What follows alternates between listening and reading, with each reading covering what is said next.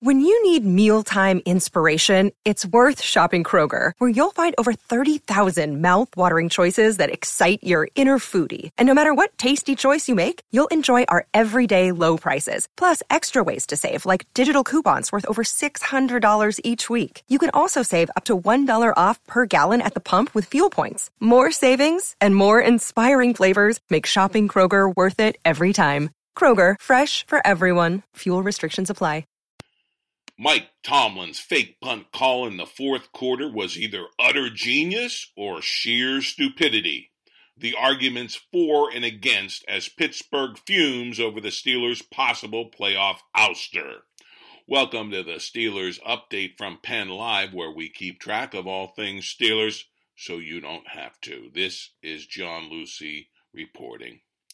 Genius or stupidity? That is the question raging in Pittsburgh where Christmas joy has been crashed by the Steelers' sorrow over the 31 28 loss that should not have been to the New Orleans Saints in the almost impossible to win Superdome.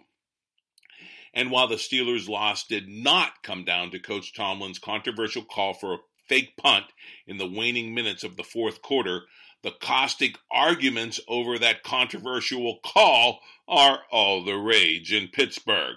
The town and Steeler analysts are deeply divided over the where, whether the call was smart football or a coach's fireable folly. Here are the fiery arguments on both sides, but first, let's recap the situation as reported by USA Today. With just over four minutes left in the game, the Steelers were facing fourth and five from their own 42 yard line. Pittsburgh was holding on to a slim four point lead. The fake failed, unfortunately, and gave the football back to the Saints at the Steelers' 46 with four minutes for the Saints to drive, now only half the football field. And yes, the Saints did drive, scoring a go ahead touchdown with 1 minute and 25 seconds left in the game. That gave the Steelers and a sharp Big Ben Roethlisberger ample time to go back down the field for a tying field goal or a winning touchdown. And in fact, the latter seemed much more lightly, likely until Ben hit the ultra reliable Juju Smith Schuster near the 20, only to have the ball knocked out of Juju's hands for a bouncing fumble recovered by the Saints. Game and possibly season over for the Steelers. Pittsburgh now must root for the Browns to beat the Baltimore Ravens on Sunday while they take care of business against the Cincinnati Bengals at home at Heinz Field. Now, the raging fake fumble debate. First, Tomlin on his highly debatable decision. Quote, I wanted to be aggressive. I take responsibility for that, Tomlin said immediately following the game. I felt that if we did not succeed, we would have the ball last with our own chance to score and we did, unquote. Of course, if Pittsburgh punts there, the Steelers probably gain around 30 yards of field position minimum. But was the Steelers' defense up to a big stop at that point? All of this is debatable, and Mark Kaboly with The Athletic makes a huge point many vilifying Tomlin may be missing. Had the Steelers punted away, the Saints' drive could have taken longer, leaving the Steelers with little or no time to score their own points to tie or go ahead. Kaboly tweets, quote, interesting logic by Tomlin. He said if the Steelers failed on the fake punt, that at least it would allow time for the offense to get the ball back after the Saints scored, unquote.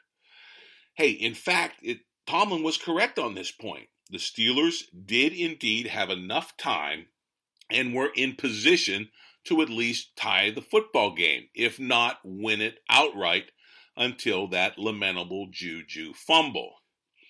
Among those crucifying Tomlin is Pittsburgh radio personality Colin Dunlap, who argues, quote, Tomlin pulled the equivalent of finding he needs $100 more to make the mortgage payment and decided the way to get the rest of the money was buying lottery tickets, unquote. Couple more Dunlap tweets. Quote, Mike Tomlin's decision to fake punt was wholly inexcusable. It was an atrocious decision without any valid excuse. Unquote. Now that's that's pretty extreme because we've already looked at some of the reasons Tomlin had for that.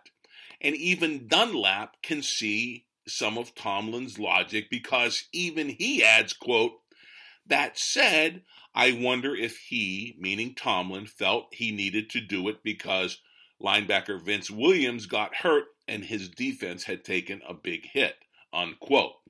So the defense was a question mark, and then the time left in the game for the Steelers to go and score was the other point in Tomlin's behalf. Hey, I'm not sure if any of this is going to satisfy Pittsburgh fans, but even national sports talker Skip Bayless was just fine with the fake. He said, quote, I didn't mind Mike Tomlin saying he had a play he really liked. New Orleans just made a better play in stopping the fake. It's hard to win at the Superdome.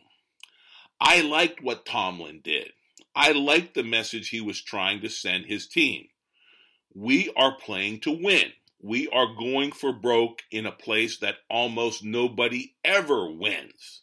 Unquote. Again, the view from Skip Bayless, who is endorsing the Tomlin fake punt decision. Of course, in Pittsburgh, some are attempting to elevate the failed fake along with the possible failed 2018 season to a fireable offense for Tomlin. But just as many aren't having any of it. Here's the tweet from Steelers scribe Chris Dawkins. Quote, It's been eight years since Tomlin last went to the Super Bowl. In one of those eight years, he lost in the AFC Championship assuming he doesn't win a playoff game this year, in those other seven years, he would have had a total of one playoff win. So in the last eight years, he had seven unsuccessful playoff years. Unquote. And this from the Athletics' Rob Rossi quote, Mike Tomlin is a good NFL coach. Two thirds of the clubs would fire a coach to hire him but eight playoff wins with Ben Roethlisberger isn't good enough for the Steelers. That is wasting the second greatest player in storied franchise history. Unquote. Hey, I have to almost agree with that one. But whether this adds up to a fireable offense for Tomlin, don't count on it.